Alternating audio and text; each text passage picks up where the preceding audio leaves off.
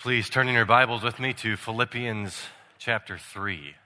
Philippians 3. It is an honor and joy to preach to you this evening. Last week, I showed a picture to Pastor John MacArthur. The picture is of Pastor John and my wife, who's sitting down here, and me, standing right in front of this pulpit almost 20 years ago while we were on our honeymoon. Pastor John was about 65 years old at the time. We honeymooned in San Diego, and this was the first church we met with as Mr. and Mrs. Andy Naselli. It's good to be back with you, this time with my wife and my four daughters, ages 15, 12, 11, and 6. Well, greetings from John Piper and Bethlehem College and Seminary in Minneapolis. That's where I minister. John Piper is the chancellor of Bethlehem, where I get to teach systematic theology and New Testament. And when Dr. Nathan Busenitz invited me to minister in Southern California during the month of January, it was a difficult decision, but it was a mission I decided to accept. the temperatures forecasted for Minneapolis today and tomorrow are a high of zero and a low of negative seven or eight and that does not include wind chill with a feel like temperature. It's really funny to walk around and seeing you in coats. okay, all right. Well, last week I, I got to teach a course here at the Master's Seminary on Paul's letter to the Romans, and I've added a new illustration for when I teach on Romans. So Romans 121, uh, a sentence there says, although they knew God, they did not honor him as God or give thanks to him give thanks to Him.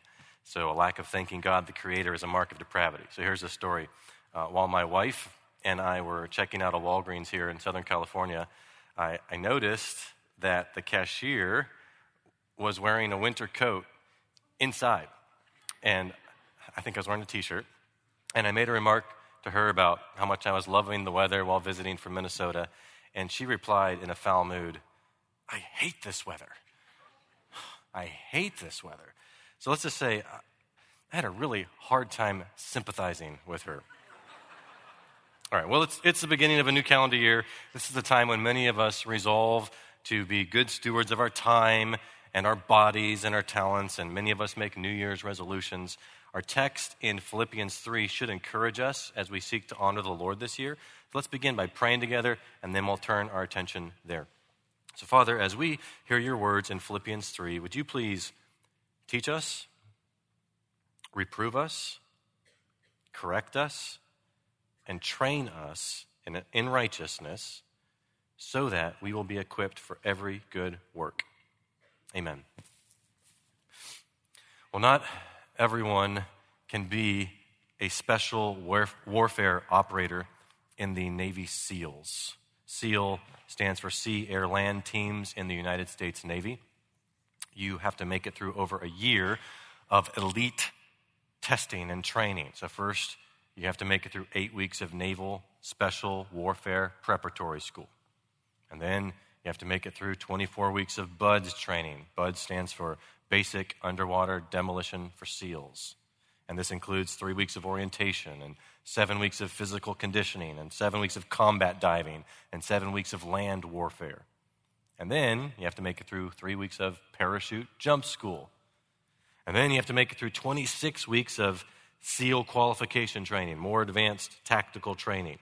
And if you graduate from that, then you earn a Navy SEAL Trident and get assigned to a SEAL team at Coronado, California, or Little Creek, Virginia, and you begin advanced training for your first deployment. So, a week and a half ago, my wife and I were on a boat in the San Diego harbor, and three boats passed us with six SEALs in each boat.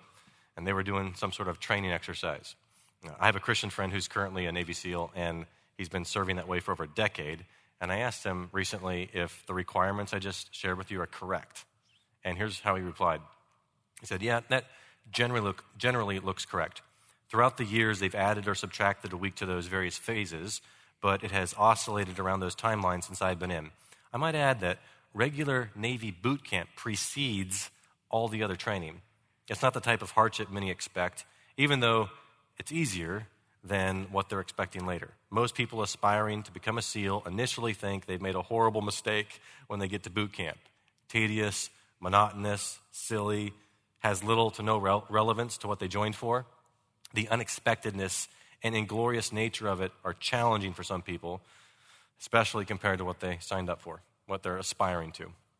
So, all that to say, to successfully become a Navy SEAL requires sacrifice and single mindedness. Sacrifice and single mindedness. And this illustrates a principle. If you want to achieve an unusually difficult goal, you must sacrifice and be single minded. In other words, you have to have a goal and you must press on toward the goal. That's the main idea of our passage. Philippians 3 12 to 16. Let's read it. Not that I have already obtained this or am already perfect, but I press on to make it my own because Christ Jesus has made me his own. Brothers, I do not consider that I have made it my own, but one thing I do, forgetting what lies behind and straining forward to what lies ahead, I press on toward the goal for the prize of the upward call of God in Christ Jesus. Let those of us who are mature think this way, and if in anything you think otherwise, God will reveal that also to you. Only let us hold true to what we have attained. The main idea of this passage is that we must press on toward the goal. So the title of the sermon is Press On Toward the Goal. According to verse 15, the church as a whole must share Paul's mindset. So I'm going to summarize Paul's argument with the first person plural, we, instead of the first person singular, I. So let's work through this passage by answering five questions. One question for each verse. First, why must we press on toward the goal? Why? Second, how must we press on toward the goal? Third, what is the goal that we must press on toward? Fourth, who must have this mindset about pressing on toward the goal? And then, fifth, what must we do as we press on toward the goal? So let's begin with question one Why? Why must we press on toward the goal? Verse 12. Paul gives two reasons. Look at the first part of verse 12. Not that I have already obtained this or am already perfect. So the word this is in that sentence. Not that I have already obtained this. So if you're reading this, you want to know what does the word this refer to? And you have to look at the previous sentence, verse 11, that by any means possible I may attain the resurrection from the dead. So when Paul says in the next sentence in verse 12, not that I have already obtained this, the word this refers to the resurrection from the dead. And Paul's next phrase in verse 12 clarifies what he means when he says, or am already perfect. So, resurrection from the dead, being perfect are two ways of referring to us in our glorified bodies when we no longer sin. We're not there yet. We have not reached that goal yet. We have, have not arrived. We're not perfect. We still sin. We're, we're not at the finish line yet. The race isn't over. So we must press on. That's the first reason that we must press on toward the goal. We haven't reached the goal yet. The second reason is in the second half of verse 12. Look at it. But I press on to make it my own because Christ Jesus has made me his own. Once again, we have a word it now. What does the word it refer to? I, I press on to make it my own. It refers to the same thing as what the word this referred to the resurrection from the dead. So Paul says that he presses on toward that goal. Press on here translates the same word that verse 6 translates a persecutor, persecutor of the church. Before God saved Paul, Paul single mindedly pressed on to persecute Christ's church. And now that God has saved Paul, Paul single mindedly presses on to the resurrection from the dead. Why? Well, Paul explains that he presses on toward that goal because Christ Jesus has made me his own. Now, when did that happen for Paul? When did Christ Jesus make Paul his own? And the answer is when Paul was on the road to Damascus. That's when Christ took hold of Paul and made Paul his own. You can read about it in Acts 9 and 22 and 26. Now, our conversions weren't on the road to Damascus like for Paul, but the principle is true for us, brothers and sisters. Christ first pursued us and possessed us. So we must press on toward the goal. So, the answer to our first question, why must we press on toward the goal, is because we haven't reached the goal yet and because Christ Jesus has already pursued and possessed us. That's why we must press on toward the goal. Question two how? How must we press on toward the goal? And the answer is in verse 13. Let's read it. Brothers, I do not consider that I have made it my own, but one thing I do, forgetting what lies behind and straining forward to what lies ahead. And we'll, we'll pause in the middle of the sentence there. So again, we have the word it. I do not consider that I have made it my own. Again, that word refers to the same thing as in verse 12, this and it in verse 12, the resurrection from the dead. In other words, Paul's saying here, I haven't reached the goal yet, but I am single mindedly focused on reaching it. So I just use the word or the term single mindedly. What's my warrant for using that term? And you can see it in the phrase, one thing I do. One thing I do. Translations render this in various ways. Uh, one says, I am single minded. Another says, I focus on this one thing. One thing I do. So, how must we single mindedly focus on reaching the goal? And Paul gives two connected ways, which are like two sides of the very same coin. The first side is by forgetting what lies behind, and the other is by straining forward to what lies ahead. So let's consider each of those ways. First, single mindedly forget what lies behind. When Paul says in verse 13 that he forgets what lies behind, does that mean that he forgets everything in the past? Well, it can't, it can't mean that because of what he just wrote. Looking back in verses 4 to 6, Paul gives reasons that he could be confident in his past fleshly accomplishments. So, in some sense, Paul remembers what lies behind. He doesn't forget everything, he doesn't completely fail to remember it. So, there must be another sense in which he forgets what lies behind. To forget what lies behind means that you don't focus on it, you don't pay much attention to it, you don't boast in it. You don't focus on it and value it in a way that leads you to conclude, wow, look at that. Look what I've accomplished. Isn't that something? I have arrived. I've made it. Look how well I've done. The race is over. I can kick back and relax. It's possible, however, to look back to the past in an edifying way, to learn from it, to thank God for His grace in the past. But the past must not be your focus. It's not your identity. And this includes your past life before you became a Christian, like what Paul mentions in verses 4 to 6. And this especially includes your past life as a Christian, the good progress you've made as a Christian. You're not supposed to look back and stare at that and get all, ooh, look at all the good I've done. You're supposed to focus on finishing the race. Here's an illustration. In summer 2022, some of my family climbed to the Sacagawea Peak in Montana with some friends. So we started at a trailhead near the top of the mountain, and I think we climbed about 2,000 feet. So when, when, you're, when you're climbing a mountain, you can get discouraged at how far away the summit is as you climb.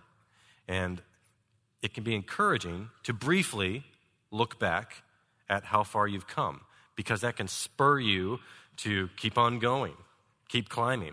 But looking back is counterproductive if you admire what you've done with sinful pride, or if you despair that you still have so far to go, or if it causes you to get vertigo and then you lose your balance.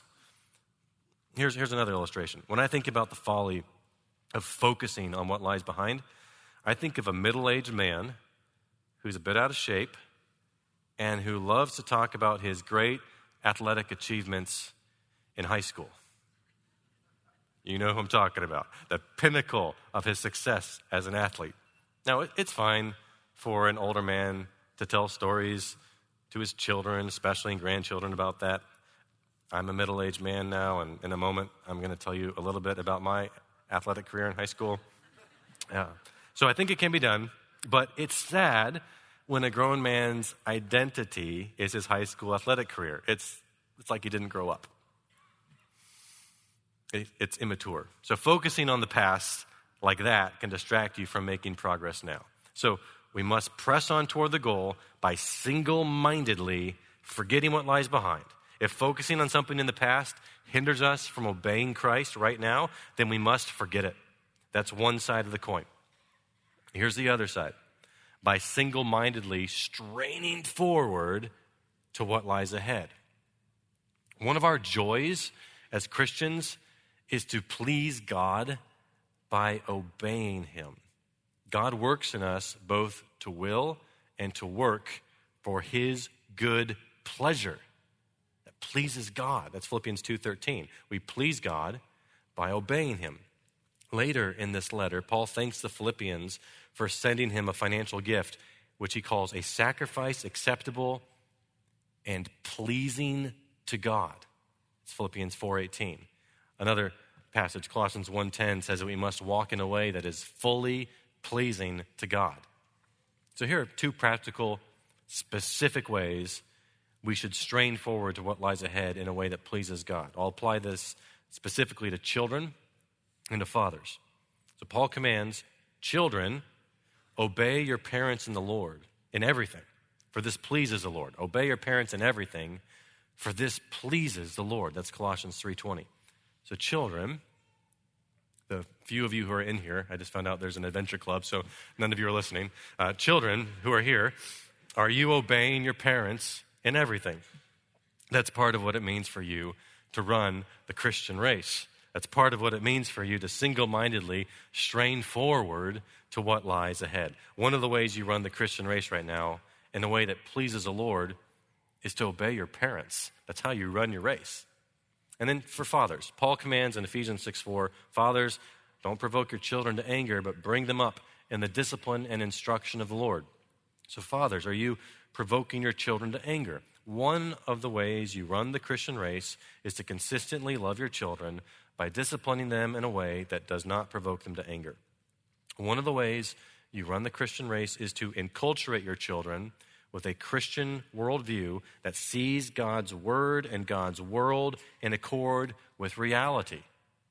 Fathers, that's part of what it means for you to single mindedly strain forward to what lies ahead. That's how you run your race. I don't enjoy running. Uh, I don't enjoy sprinting. I don't enjoy distance running. But I did run the mile on my high school track team my junior year, living in Boston at the time. I joined the team mainly as a way to discipline my body and force myself to do hard things. And I wasn't very good. Uh, I never won the mile long race at a track meet. I couldn't even break the five minute mark, which means you'll never win. Uh, but I did learn some lessons that transfer to life and that I can share as a sermon illustration. So here are I'll, I'll share seven practices briefly that don't help you when you're running a race. One, it doesn't help to focus on what's behind you. A good runner doesn't stare at what's behind. You can't run as fast as you possibly can run if you're twisting around to stare at what's behind you. Or worse, if you turn 180 degrees and you backpedal, like, like on defense in basketball. Uh, it's, it's hard to run as fast.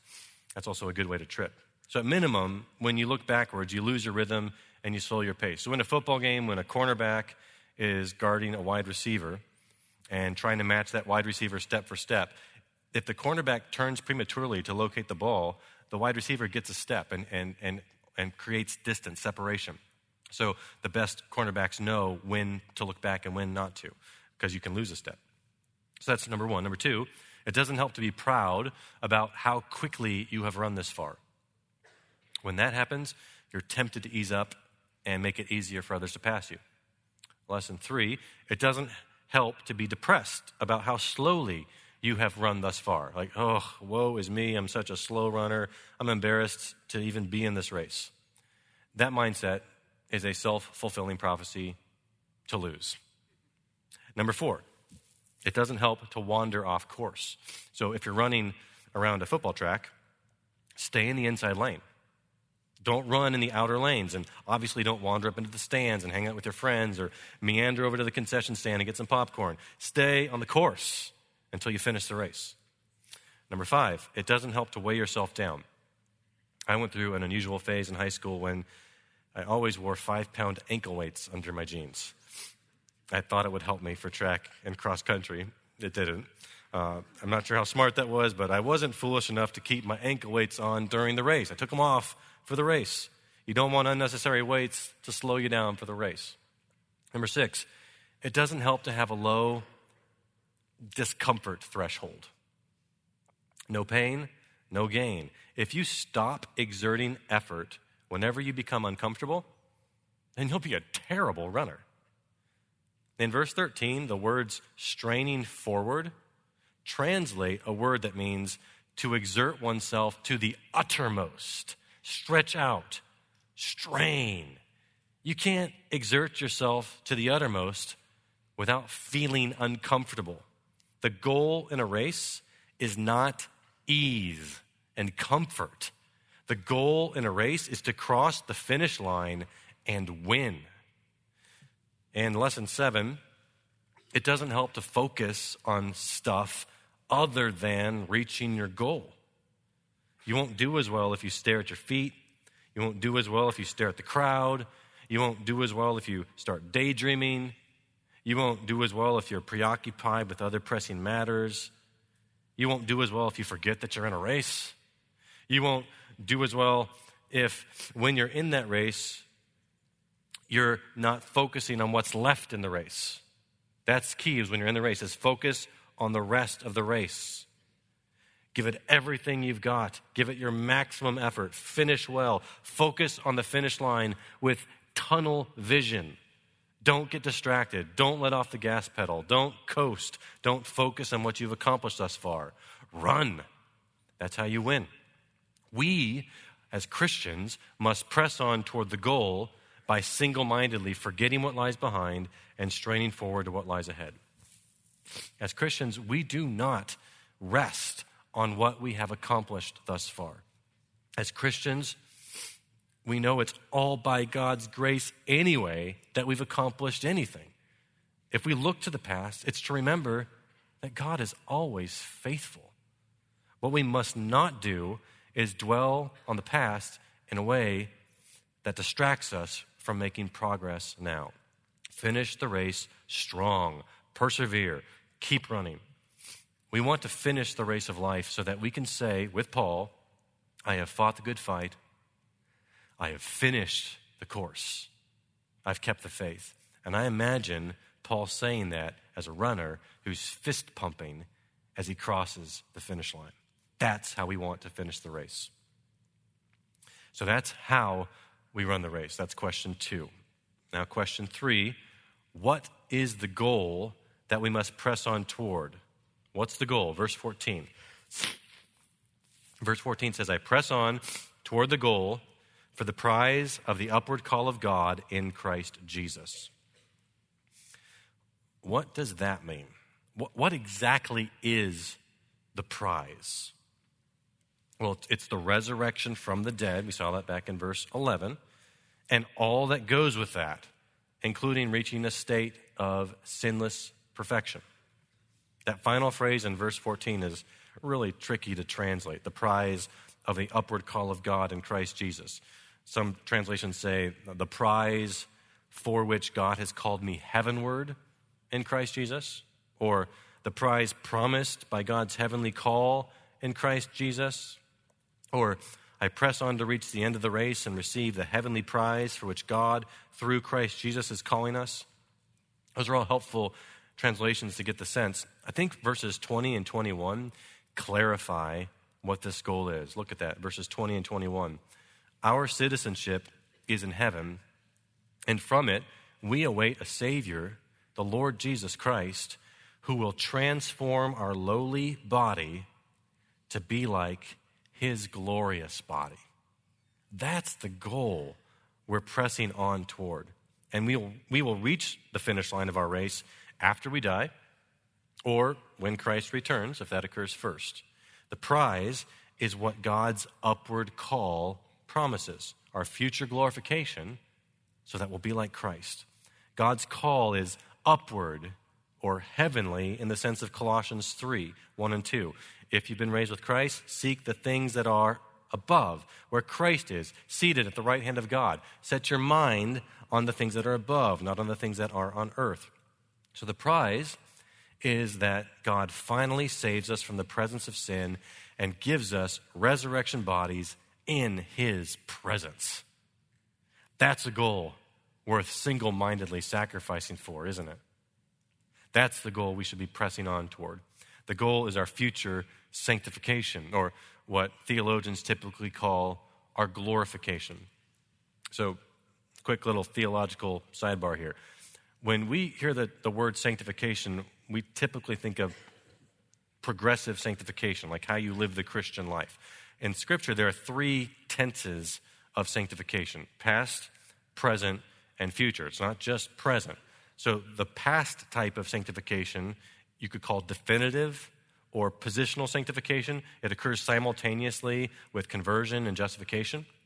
And the present kind is the one we're familiar with, more familiar with. And the future kind is perfect, complete, final sanctification, what we typically refer to as glorification. So you could say, I am, or I, have been sanctified, past. I am being sanctified, present. And I will be sanctified, future. Past, present, future. God sets a Christian apart from sin's penalty and his old self in Adam, that's past.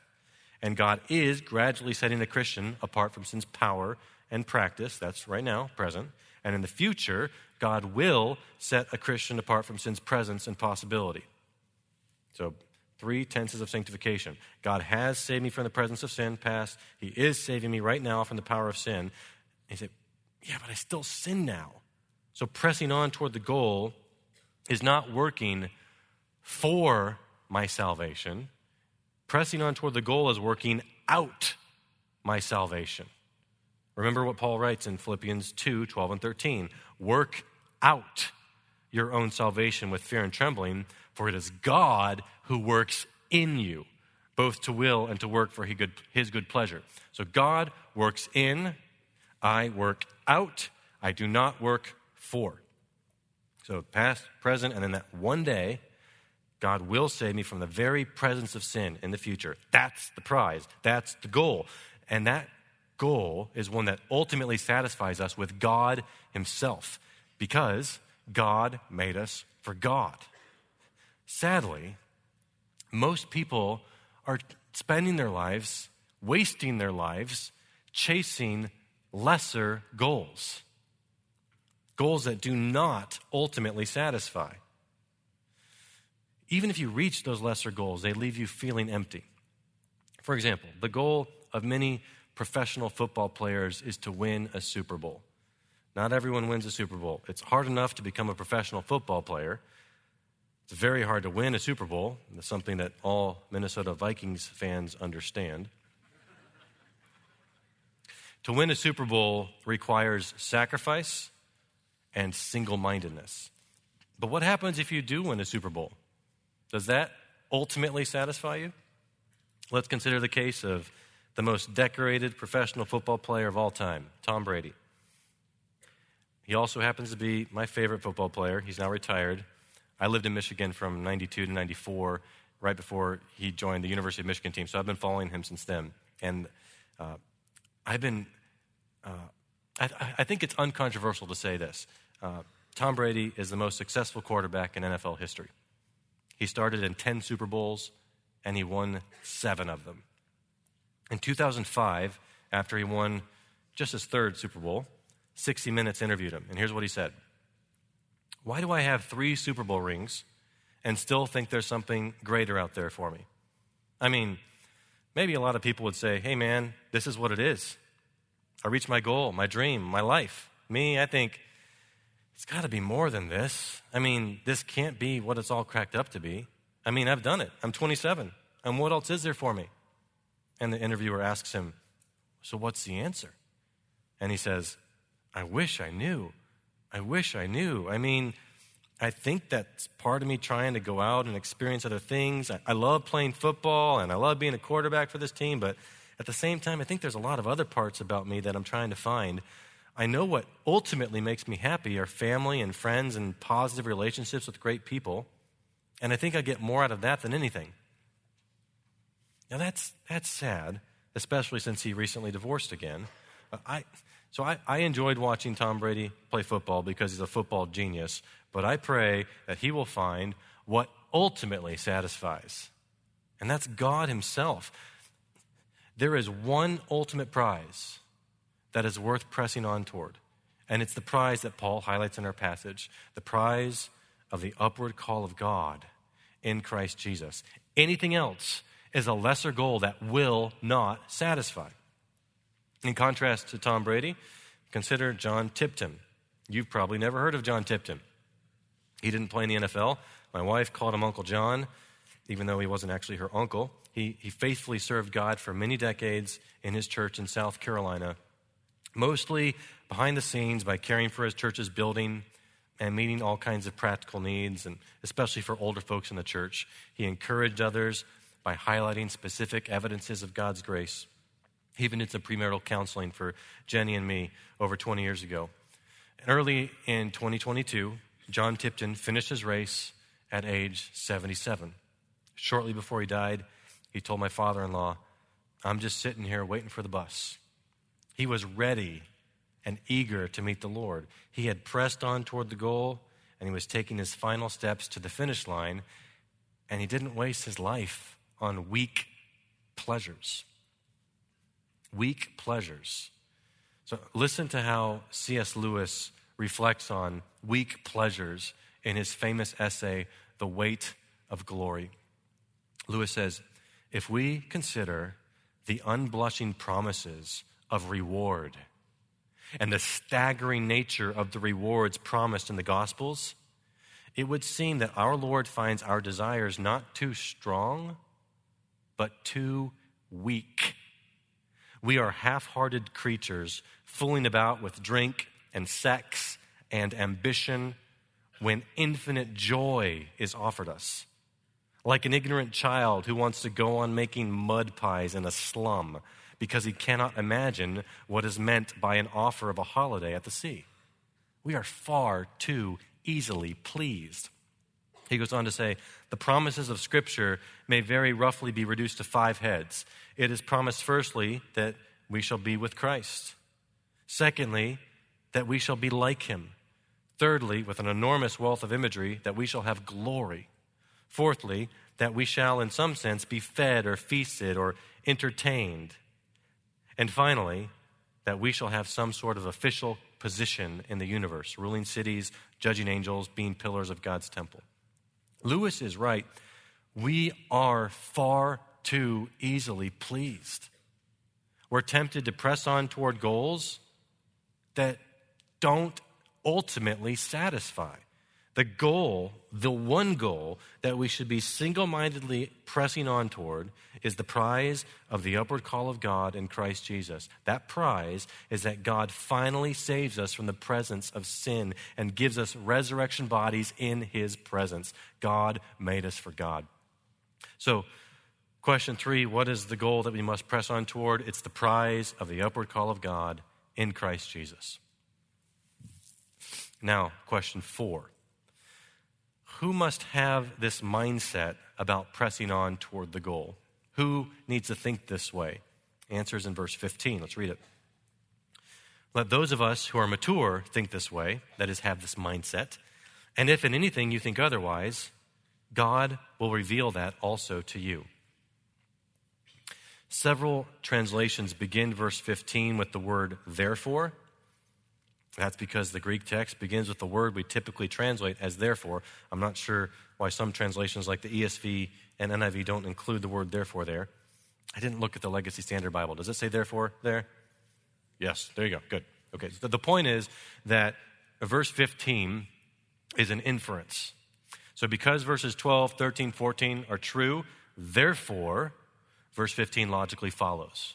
That's how it works. So, because verses 12 to 14 are true, we should have that mindset about pressing on toward the goal. And Paul specifies two groups of people who should have this mindset those who are mature and the rest.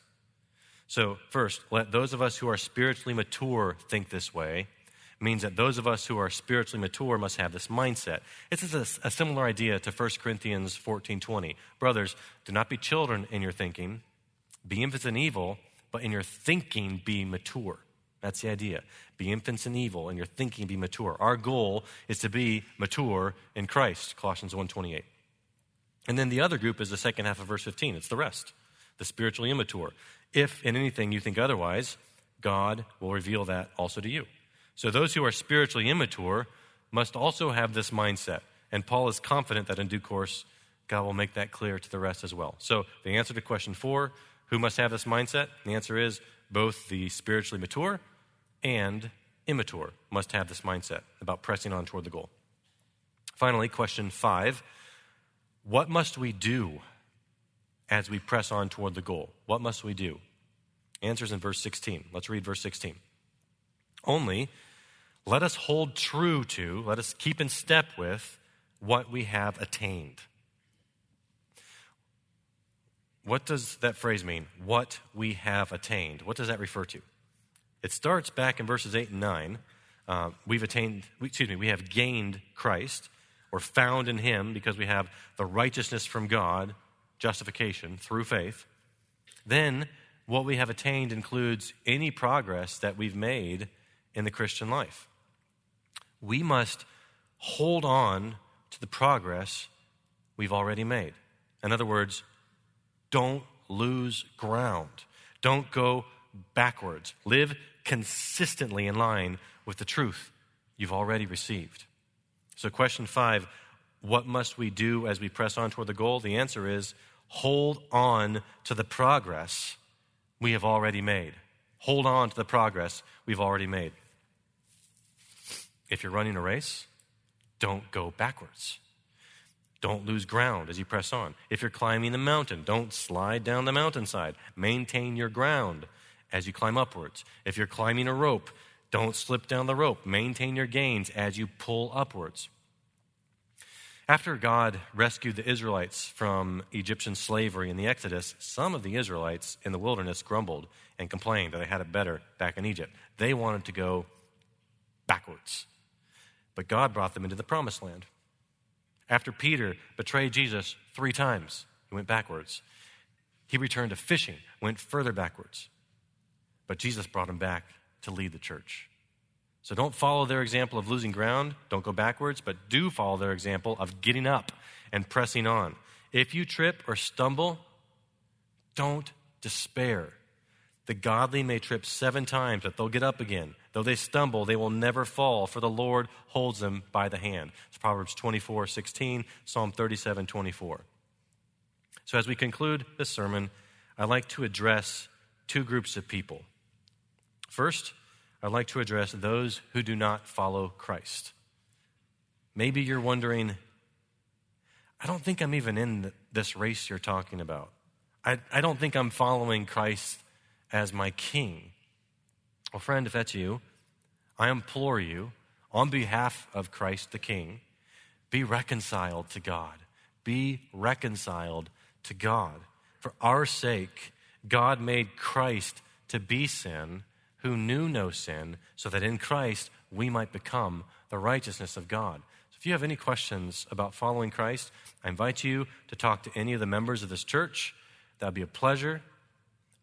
You might think it, it, it's awkward to talk to other people about God and sin and God's wrath and his love through Christ, but we don't think it's awkward. We love it. We love it.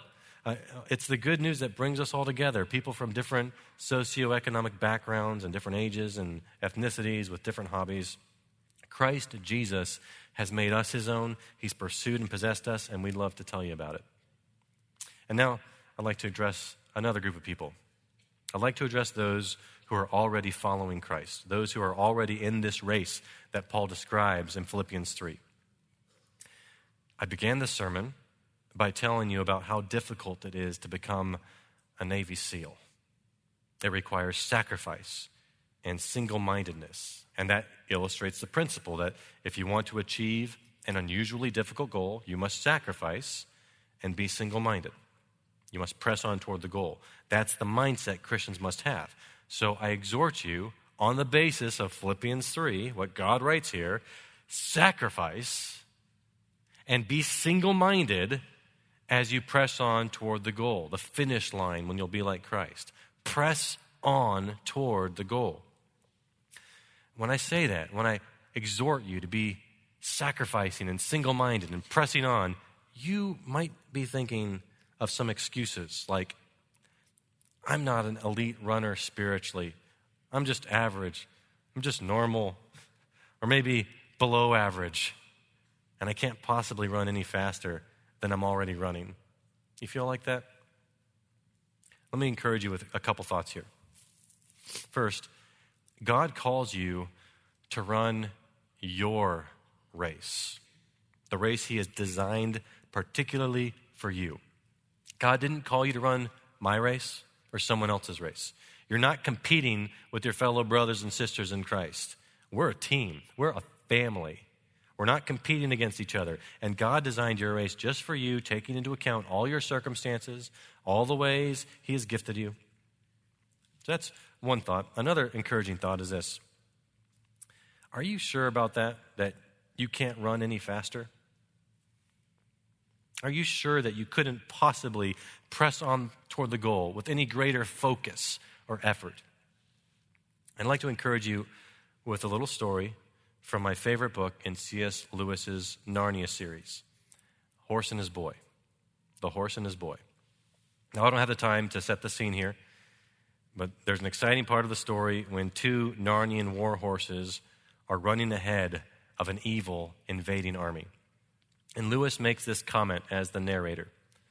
Certainly, both horses were doing, if not all they could, all they thought they could which is not quite the same thing. And then a, a, lion suddenly begins to chase them. The horses are terrified of lions, particularly this lion, which had frightened them before. And then Lewis describes the warhorse named Bree. His eyes gleamed red, and his ears lay flat back on his skull. And Bree now discovered that he had not really been going as fast, not quite as fast as he could. Shasta, that's the writer, felt the change at once. Now they were really going all out. I share that story with you to encourage you that running as fast as you think you can run is probably not the same thing as running as fast as you can run. So, brothers and sisters, God calls us to press on toward the goal I'm emphasizing this truth because that's the main point of our text. But don't forget that earlier in this very letter, Paul writes in 2 12 to 13, work out your own salvation with fear and trembling, which you could paraphrase as press on toward the goal. Why? For it is God who works in you, both to will and to work for his good pleasure. So take heart that God enables you to press on toward the goal. God enables you to finish your course. God will enable you to cross the finish line and hear Him say to you, Well done, good and faithful servant. Enter into the joy of your master. So let's press on toward that goal. Let's pray. Father, thank you that Christ Jesus has made us his own. Would you please give us grace? To focus on one thing. Please help us press on toward the goal. Help us do that by forgetting what lies behind, by straining forward to what lies ahead. We long for Jesus to come back, for you to give us glorified bodies that are free from sin and sickness. Until we reach that finish, that finish line, please enable us to press on toward the goal. Amen.